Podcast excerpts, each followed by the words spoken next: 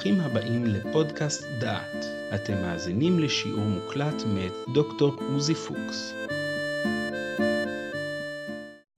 המשנה באבות, פרק א', משנה ז', היא המשך של המשנה הקודמת, של הזוג השני מבין שני הזוגות של החכמים. וכך אנחנו קוראים את שתי המשניות. יהושע בן פרחיה וניתאי ארבלי קיבלו מהם. יהושע בן ברכיה אומר, עשה לך רב וקנה לך חבר, והבא דן את כל האדם לכף זכות. והמשנה של היום, ניתאי ארבלי אומר, הרחק משכן רע ואל תתחבר לרשע, ואל תתייאש מן הפורענות. הרישא של המשנה, הרחק משכן רע ואל תתחבר לרשע, לכאורה מובנת לחלוטין, אבל השאלה, וזאת השאלה שבעיקר נעסוק בה, זה מה הקשר בין זה לבין המשפט האחרון, ואל תתייאש מן הפורענות. אבל נתחיל ברישא. הרחק משכן רע ואל תתחבר לרשע. כך מפרש רבנו יונה.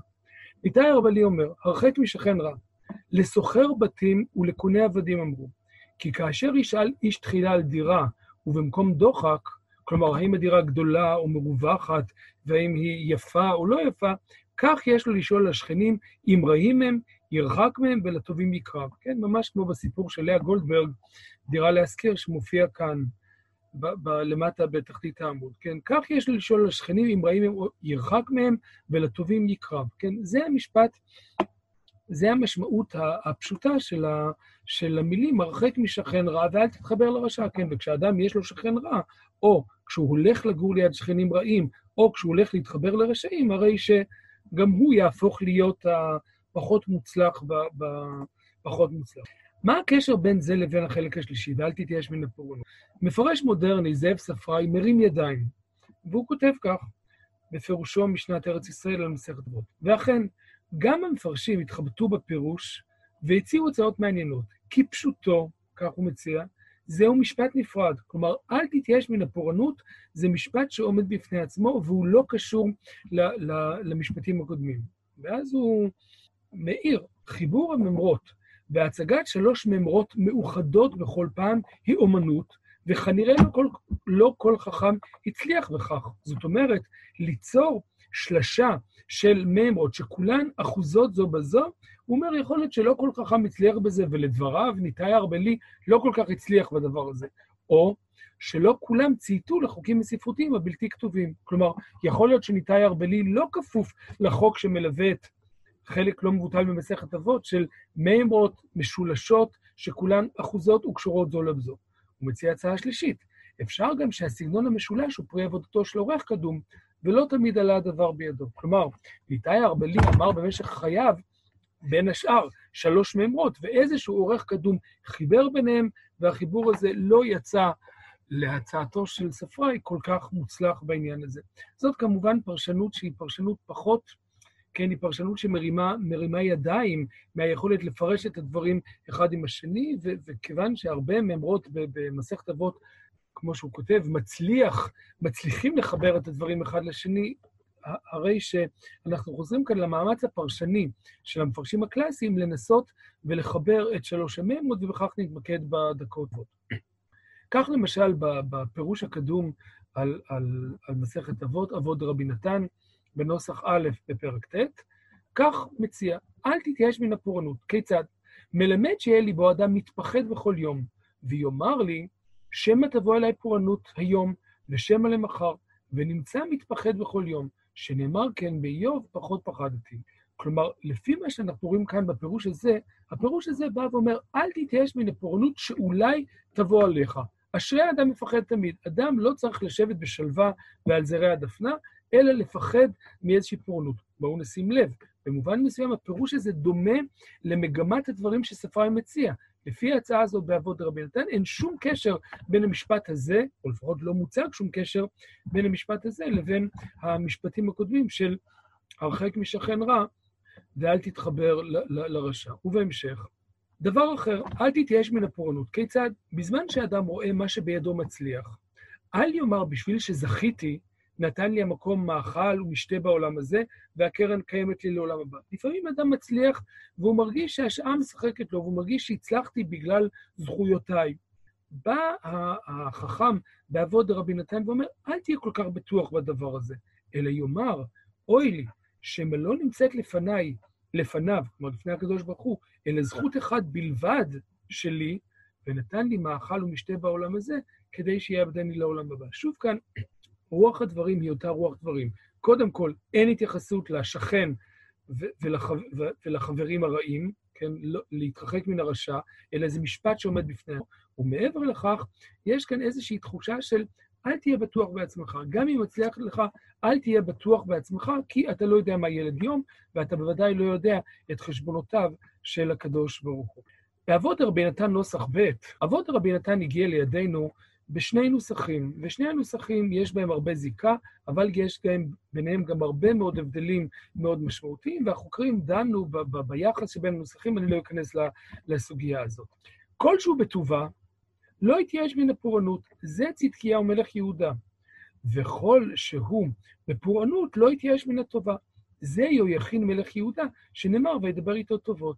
זאת אומרת, מה שהדרשן אומר כאן זה שהגלגל בעולם מתהפך. לפעמים הגלגל בעולם מתהפך מטובה לרעה, ולפעמים הוא גם מתהפך לרעה לטובה. ואז, בהקשר הזה, יש כאן אמירה, אל תתייאש מן הפורענות, אבל גם בשני הכיוונים. אל תתייאש על פורענות שלא תבוא עליך, כי יכול להיות שהגלגל יתהפך לטובה, אבל גם הצד השני הוא נכון. אל תתייאש מן, ה, מן הפורענות שאתה נמצא בה, כי יכול להיות שהקדוש ברוך הוא יגלגל את, ה, את הדברים ל, ל, לטובה. כלומר, הדרשן פה לוקח את המובן של להתייאש, לאבד תקווה לשני הכיוונים. גם המצב הטוב יכול להתהפך חלילה לרע, אבל גם המצב הרע, ובכל מצב רע שאדם נמצא חלילה ברעה, כך יכול להיות שהדברים יתהפכו לטובה, וזה מסוג הדברים שעשויים לתת מצד אחד זהירות לאדם, מצד אחד בהירות על מצבו, ואי כניסה או אי התפתות להסתכל על המצב הנוכחי כאילו הוא ואין בלתו.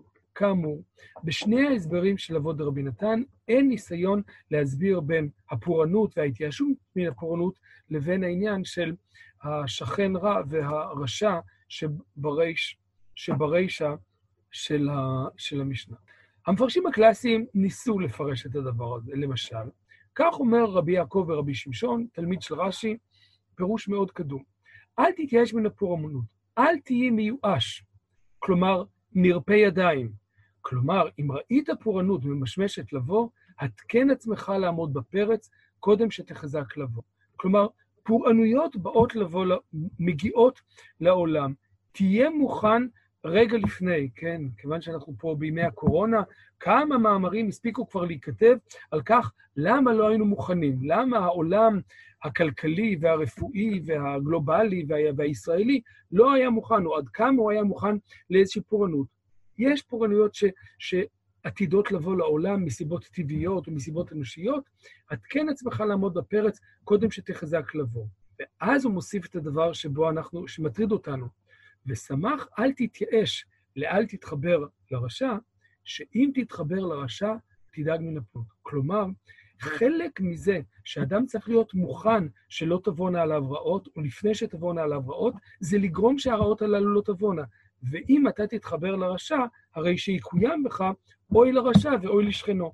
ולכן, אל תתייאש מן הפורענות, תתקין את עצמך מראש, וחלק מזה, תדאג עם מי אתה מתחבר. תדאג מי החברים שלך, תדאג מי השכנים. וכאן יש בוודאי קשר בין הפירוש אחר של חכם, גם כן קדום, רבי יוסף נחמיאס מספרד, אל תתייאש מן הפורענות, הוא נתן לזה כמה הסברים, ובין השאר הוא מציע.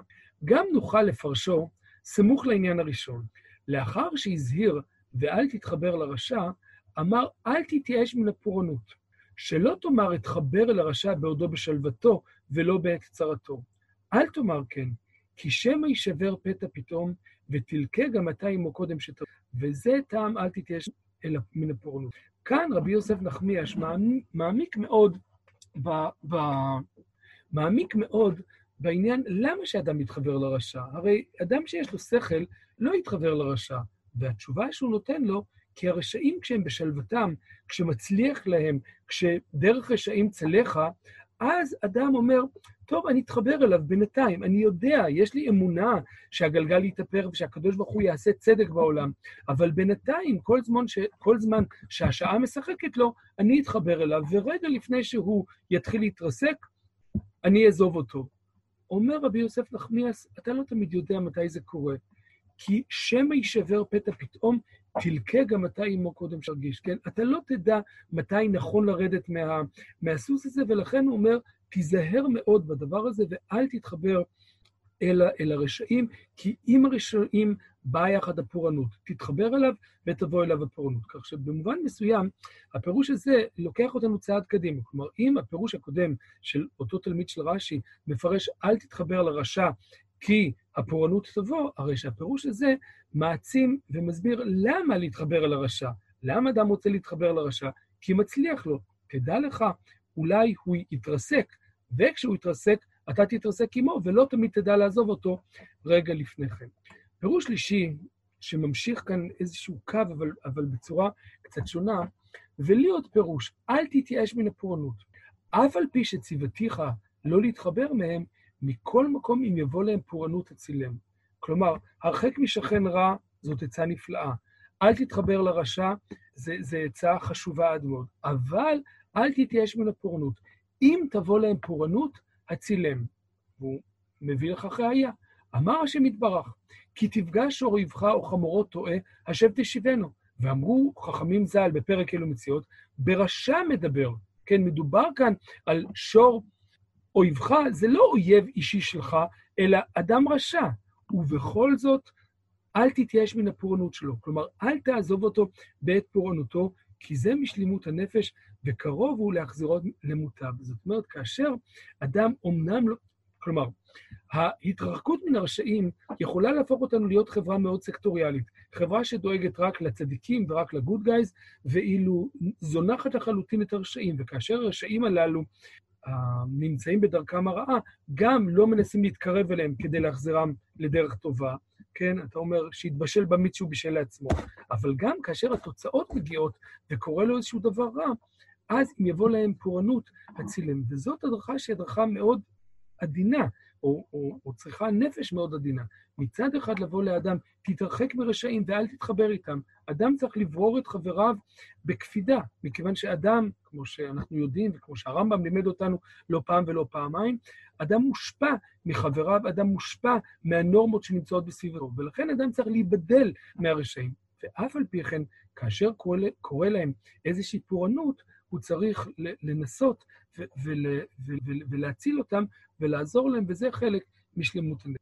נמצאנו למדים שיש לנו כאן ארבעה כיוונים של פתרון. כיוון אחד שאבות רבי נתן הדגיש אותו, אל תתייאש לפורענות, כי היא דבר שעומד בפני עצמו, וספראי הדגיש את הקו הזה ואמר, אין קשר בין החלק הזה לבין החלקים האחרים. המפרשים האחרים ניסו לפרש באיזושהי צורות, או אם תתחבר לרשע, בוא תבוא עליך הפורענות, או אם תרצה להתחבר לרשע כשהשעה משחקת לו, תדע שאולי תבוא לו פירענות, או כשתבוא לו פירענות, אתה לא תצליח לברוח ממנו. והפירוש האחרון שבא ומציע, גם כשאתה שומר על עצמך ולא מתחבר אל הרשעים, תדע ותהיה קשוב לבעיות שלהם, ואם יבוא להם פורענות, הצילם. שמעתם שיעור מוקלט מתוך קורס על פרקי אבות מאת דוקטור עוזי פוקס. את הקורס המלא ניתן לשמוע באתר דעת במדור פודקאסט.